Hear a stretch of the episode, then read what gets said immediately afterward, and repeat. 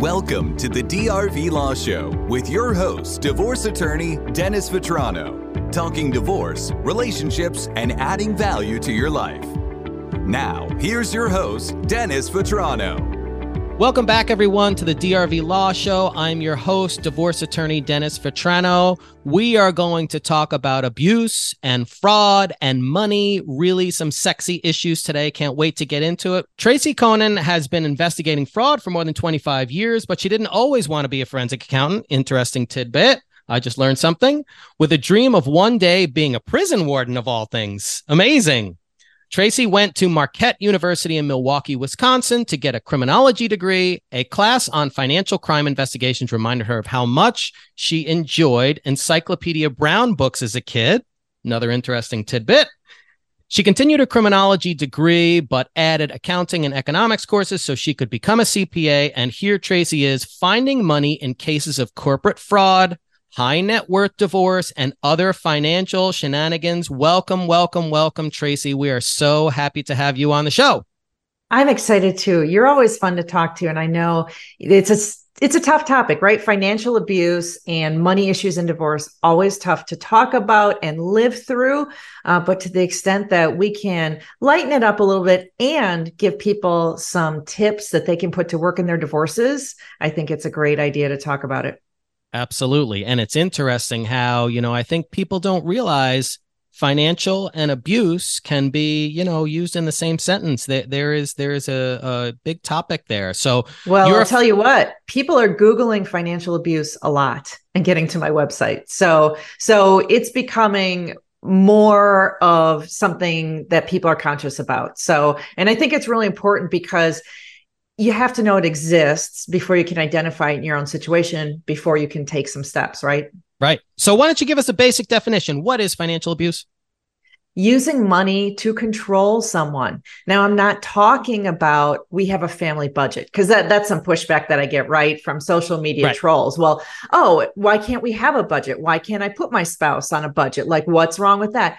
We're not talking about a budget. What we're talking about is someone who micromanages you with the money, extremely controls your spending. Like you have to ask for $30 to go to the grocery store or won't even let you access any money. Um, things like that. Like I have a client right now who's going through a divorce who has literally no cash in her pocket whatsoever. She has a credit card that she's allowed to use up to a certain limit each month for her basic necessities, but she's not allowed to have any other money.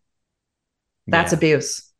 Yeah, and it's very difficult. So so if you're in that sort of circumstance, like how do you distinguish? It's very difficult to distinguish between, hey, somebody's managing the money and paying the bills. Those are my responsibilities of relationship, and I'm doing other things. Like how do you distinguish those two? I mean, clearly if you have no money, sure. Any other tips on how you can distinguish whether it's healthy and just managing money or financial abuse? Well, I do think that people need to trust their gut. If it feels off, it most likely is. But again, the budget is one thing. When we have other things like they won't let you see account statements, they won't let you know where the money is or how much we have. They're asking you to sign financial documents that they won't let you read or won't explain to you. Or if you say something like, Could I have an accountant look this over with me? Or could I have an attorney look it over? And they say no and they're forcing you to, to, to sign, that's a problem. When they are filing tax returns without your consent and those tax returns have your name on them, that's part of abuse. And one of the things that I found in my work as it relates to financial abuse and as it relates to financial infidelity, which is lying about money to your partner, I found that people typically have a hard time doing that gut check. So they don't know, am I overreacting? Am I minimizing it? So I put together something I call the red flag assessment. Short hmm. quiz, three to four minutes is all it's going to take you, where I ask you some questions about how you and your spouse manage the money and some signs that you may have seen in your marriage. Like, right. have you been asked to sign papers without being allowed to read them? Have you learned of an account that your spouse had that you didn't know existed before? Is your spouse possibly engaged in an affair? All these kinds of things. You check off some of these signs that you've seen. And then at the end of the quiz, you get a result back how at risk you are of financial wow. fraud in your marriage. And and financial infidelity and financial abuse kind of fall under that umbrella of financial fraud. There's a lot of overlap there, but this really helps with that gut check. So let's talk about let's talk about financial infidelity. That's a new phrase for me. Tell me about that. What is that exactly? I am surprised that's a new phrase for you. It is. But but I'm I'm here for it. Um financial fidelity like I said is really any lie about the money. So it can encompass spending money without your partner's knowledge and I'm not again talking about going and buying a pair of shoes. I'm talking about something more significant spouses usually have agreements between themselves about spending money. We won't spend more than X dollars without at least letting the other person know, right? right? If you're spending outside those limits, that's financial infidelity. Spending on things your partner wouldn't approve of, like maybe drugs or gambling or an affair, that's financial infidelity you know, lying on the taxes without your spouse's consent. So anything, any kind of significant lie about money to your spouse would be financial infidelity. So I got a question for you. It so it seems like there are so many circumstances where there can be financial infidelity and there can be financial abuse in a sort of circumstance. Are there ways while you're in a marriage, in a relationship, to work through those issues without feeling like, hey, it needs to be the end or it is the end? There are certainly ways to work through it. What I tell my clients is if you have seen a bunch of signs that these things are going on, what I first want you to do before you talk to your spouse about it, because a lot of the advice out there is, well, you have to have a conversation. Sure. I, am going to ha- tell you to have a conversation. But before you do that, I tell people to gather all the financial documents they can and put them in a safe place before you have the conversation. Ooh. Because because and i know this sounds cloak and dagger and it's not meant to sound sneaky but the truth is that if your spouse is let's say spending a bunch of money on drugs and you want to confront them about it and say hey is there a bunch of money disappearing from our accounts? Your spouse might take you off the bank account so you can't even see what's going on. Right. Might cut off your access to money what I'm suggesting, therefore, is getting those account statements, putting them in a safe place, potentially securing some money for yourself in an account with only your name on it, just to be safe. Yeah. Once you've taken those steps, then you can think about having that conversation. And the way I usually suggest approaching it is in a non confrontational way. So typically, what's happening is your spouse has most of the control over the money and so the conversation in a non confrontational way looks like this Dennis, you've been doing a really great job with our money. And I'm so happy that you've been handling that for our family. But I'm concerned because what if something happened to you? What if you got sick or had a car accident or died unexpectedly? I really don't know where our money is or how our various bills are being paid and things like that. What's on auto pay and what's not. I'd like to start understanding where we have money and and where it's going. Right. Right. So almost reaching out and like saying, Hey, like I want to get more involved in the process and that. And you know what? I feel like you can even connect this with a level of responsibility. Like say, Hey, like, and, and you tell me what you think. Hey, you're working through all this. You're taking all this responsibility on your own. You know, I'd like to help out. Right. Thoughts? Yes, I like the help out and I like the I want to be more informed what we find is if there is financial abuse going on, you're going to get a lot of pushback. They won't want you right. to be involved. They'll say, Oh, don't worry. If something happens to me, I have a guy who's going to, our financial planner is going to help you. Great. Can I meet our financial planner? I'd like to be able to talk with him to see what he knows and what he's going to advise in the event that something happens to you. Right. So I, I advise to continue pushing it. But what you're going to find is if there is financial abuse, you're going to get some really significant objections to that. I also want to say, I don't want to minimize in abuse situations, be it financial, physical, emotional. I understand that this can be really difficult. And the tips that I'm giving, I, I don't want to minimize. It's not as easy as I make it sound. I get it. I'm not an expert on abuse. If you have a domestic violence situation, money is a hot button topic. I think your best bet is to talk to someone in the domestic violence space. How can I handle these money issues? Because they're going to have better advice for you than I am. So I just want to kind of put that out there that you know, I realize that my tips aren't going to work for some people. Right. And I think what happens in these sorts of circumstances, just like I do, look, I'm giving the legal, but then there's also the practical, there's the pragmatic, there's the day to day life sort of situations that mm-hmm. may very well impact your safety. So mm-hmm. it's always safety first. Even I'm sure your advice, Absolutely. my advice, it's always safety first. Today, tomorrow, and the next day, physical, mental, emotional safety and then the of money you part, and the kids. Absolutely, right. of you and the kids, and really these days even pets too. Yeah, you know, so it's it's a it's a broader uh, view of what a family is these days, especially when it comes to orders of protection. But I think you you handle those pieces with the professionals that can help you there, and there are many.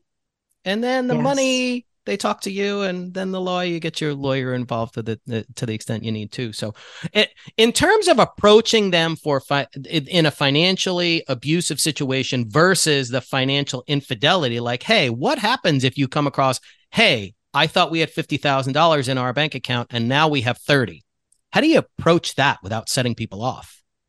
I don't know that you can approach it without setting them off because isn't the implication of of that scenario you wasted or hid or stole $20,000. And so it is a hot button. I don't know that there is a great approach to that. What I would say is, you know, we talked about the info gathering all the information and securing that.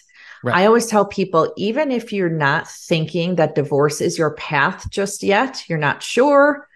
I still like the concept of talking to a divorce attorney and having a consultation yeah. so that you can understand in your state where you live, yeah. what are my rights? How is my specific situation likely to be handled by the court? Right? Because your situation is different than the next person's. You right.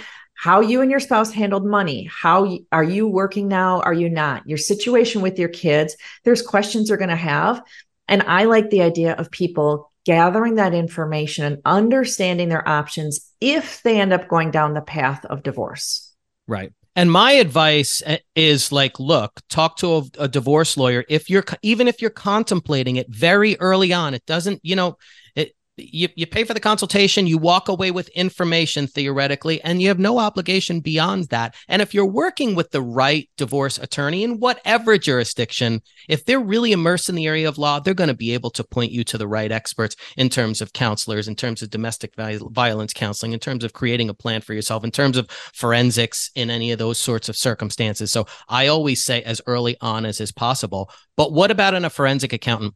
When, how, how do you, how do you know when to hire a forensic accountant, when to get them involved? What's the what's the first step there? Well, I'll tell you this. In 90 to 95% of cases, you don't need a forensic accountant. It's not that complicated.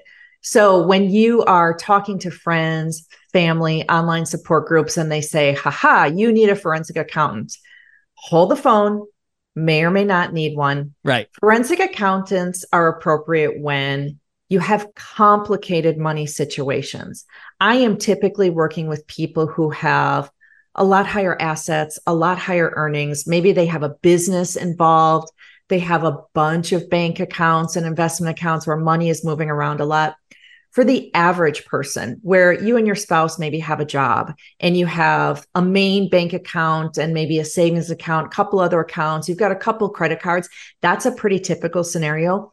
You don't need me you need the divorce money guide, right? I created the divorce money guide to give an option to those, to the average people getting divorced right. who say, I have concerns about the money. I'm not going to spend 10 or 15 grand on a forensic accountant. But what option do I have? Because my attorney is saying, well, if we can't hire a forensic accountant, then there's really right. no way to look into the money. Because that was going to be my question. You see, you, you read my mind. My next question was, hey, if you're not doing a forensic accountant, how do you find the money? I get right. so many clients like that. Dennis, I don't know anything about the finances. I think we had 50. I think we had 30. Maybe it's 250. Maybe it's 500. Maybe it's 10 million. I don't know. How do I find the money? Right. The divorce money guide. You watch some videos, you get your account statements, you find the money. I walk people through in the videos here's what the financial piece of your divorce is going to look like. So you know what you're in for, the kinds of things you're going to have to do, the documents you're going to have to turn over to the other side, the questions you might be asked, some of the legal terms that are involved. Then I help you understand exactly which financial documents you should get. How do you get them? How do you organize them? And then the big part, the good, the good stuff. What do you look for to find where the money is going? And you don't have to be good with numbers. You don't have to be an accountant. We do very, very simple things like I have people look for missing paychecks. Now, you're thinking to yourself, well, everyone's got direct deposit. I mean, the money just goes straight into the bank account. Yeah, but it's pretty easy to go into human resources and divert a paycheck, divert part of a paycheck, divert a bonus check, things like that. Uh, change the account that your check is going to for a couple of months, things like that. So, what I have people do is take one year's worth of bank statements, print them out, take a green highlighter, highlight every paycheck that you see being deposited, count them up if you're like normal people, you get 24 or 26 paychecks a year. If you counted up all those paychecks and found 20 paychecks for the year, what does that tell you, Dennis? Yep. You got a problem. Yep. The other thing you might see when you're highlighting those paychecks, you might find one that is unusually low.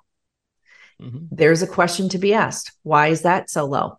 And then I show people on a yearly basis how you can figure out how much should have gone into your bank account for all of those paychecks. So we could add those up. That's if you want to take that little next step to be a little more of a numbers person. But we do easy things like that. We look for things like could there be a secret credit card? Dennis, how would you look for a secret credit card if you were looking at all the account statements? Well, let's put it this way. Why don't you tell me? Great trivia question, right? All, all we're looking for is a payment to a credit card company that you weren't aware of. Right. It, so it's about empowering people to be willing to break out those bank statements and look at them yep. line by line. And so I, I instruct people on what kinds of things to look for in there. How about a secret bank account? How would we find that? look for a transfer to an account you never knew about. Mm-hmm. Might be at the bank you're currently banking at, might be at a different bank. If you're banking at Chase and you look through these account statements and you see transfer to Wells Fargo, ding, ding, ding, ding, ding. Right. Right. Yep. And that's something that we've done as lawyers. And again, a lot of times what we'll do as a trick is a lot of many times people are creatures of habit.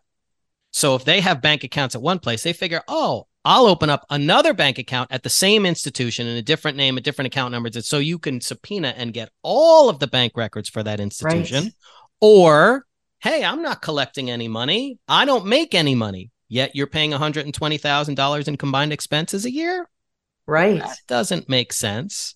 Or even like, corporate searches. Like if you hey i don't know if they have a company. Do a corporate search see if they have it. Right. But here's the thing. You're hearing what lawyers do. Should people be concerned about trying to do this stuff themselves or should they feel like they need to leave all of this stuff to the lawyers? Oh gosh they don't need to leave it all to the lawyers. I like to say you know your family. Yep. You looking through a bank statement is going to be much more effective than your attorney looking through them. You're going to see a charge somewhere you know, I I use an example. Um, two hundred dollars spent at Target. That right. to me is going to look normal. Family shop at Target. To you, Dennis, that's going to look normal. Family shop at Target. Right. But when the person who's getting divorced is looking at that account statement and sees Target, and there's a city name there, and they say, "Wait a second, that's two hours from our house. Right. Why was there a charge at that Target?" They might, you know, have some greater insight than we would about it, which is why I like to empower people to take a look for themselves and show them what to look for. I don't expect people to know out of the gates what to look for. Right. You can always go that next step and hire a forensic accountant. If you start looking and all of a sudden you realize things are really complicated, you found some really concerning things, you can absolutely hire a forensic accountant. But I like taking that step of looking at things for yourself first. It saves you a lot of money and and can find some really great stuff because I always say that the people hiding money in divorce aren't that sneaky about it most of the times. They don't cover their tracks real well. Yep. That's the that's the funny part. People think they're so sneaky and and, and you know uh, uh, deceiving with it, but the reality is they just put like even people who collect cash, they just end up putting it in their bank account. Right. I'm collecting well, cash and not reporting it into IRS, and yet I'm just depositing it into my bank account. Right. Well, I work mostly with women in divorce, and they say, "Well, why would my husband transfer money from our joint checking account to his secret account. Why would he make a transfer of $2,000 in there? He's not going to do that, right? And I say, yes, he is going to do that. You know why? Because he thinks you're never going to look at the statement for your joint account. That's why he's not covering his tracks because he thinks you're never going to look. And it's it's surprising what you can glean from looking through credit card statements. I've had cases where you're looking through credit card statements. Oh, what are all these purchases to Victoria's Secret? Mm-hmm. He hasn't purchased anything from me at Victoria's Secret or a jewelry store is one that we get. Right. You see, you know, a hotel across town. Right. Um, or a hotel at a vacation spot, and you're saying, wait a second, we didn't go on vacation. He said he was on a business trip. Oopsie. Right. right. There is a lot of stuff that is really obvious. And I, I can't I can't emphasize enough how in most of the cases it is pretty easy to find. And I will tell you this coming from a divorce lawyer who's been doing this almost 25 years, I don't want to do the legwork for you that you can easily do yourself. I, I, will maybe I'm one of the few lawyers that will say that. I don't want to charge you two, three, four, five hundred dollars an hour to sift through bank account statements that you could very easily have somebody at a cheaper rate do number one, and or two, just do it yourself I usually right. send these documents to my client and say, Hey, I don't know your husband or your wife as well as you do. You know them better than I do. You look at these things and you tell me. And many times right. you'd be surprised what they tell you. People are really sensitive to the amount of legal fees that they pay, and they should be because divorce yeah. is expensive. This is one really easy way to help control those legal fees. Even if you don't find anything in your statements, the act of you downloading your statements, putting them in an organized order, getting it all packaged up nicely to hand to your attorney for yes. what you need to produce in court can save you easily a few hundred bucks if not more because you're just saving that attorney's time. Absolutely. And I and I will tell you these are the ways you can use your tools outside of the office to do some of the legwork yourself to help your divorce lawyer really be in a better position to be successful in your case. But here's the thing, I'm always talking about relationships at the ground floor because I'm the divorce lawyer who wants to work backwards, right? And see how mm-hmm. we can mm-hmm. fix the situations before they happen. So you're thinking about getting married. How do you protect against these sorts of circumstances before you get married, before it's 20 years down the road and you don't know about the finances? What can they find in your book to help them with that? Two main things you can do. Number one, get a prenup because that will be your roadmap for how you're going to split up the money if you ever decide to divorce. Sorry, divorce is a business transaction. The marriage is not. I always say marriage is not a business transaction, but the divorce is. The prenup is simply a contract between you and your spouse that says, here's how we're going to divide the money if we ever split up. So that's the first thing you do. The second thing you do is you stay involved with the finances. If your spouse wants to handle paying the bills and be in charge of the money, that's okay but you have to make sure that on a monthly basis at a minimum you are looking at the account statements you're logging into online banking. Just take zipping through those those transactions just to make sure everything looks okay. If you stay an active part of just keeping an eye on things you are far less likely that your spouse is going to get one over on you because they know you're watching. Yeah and i think being involved at least on a monthly basis. And again, all of the things you said before, like the tax returns, you should be reviewing those. You should know what's being done there. You should have access to all the accounts. You should have access to the finances, eyes wide open the whole way through. Absolutely. So, um, so you're going through the divorce process and it's getting contentious and you're going further down the road, any further tips you can give us when you're in the divorce process, you're mired in it? How's the best way to make sure you don't get screwed with your divorce on the finances?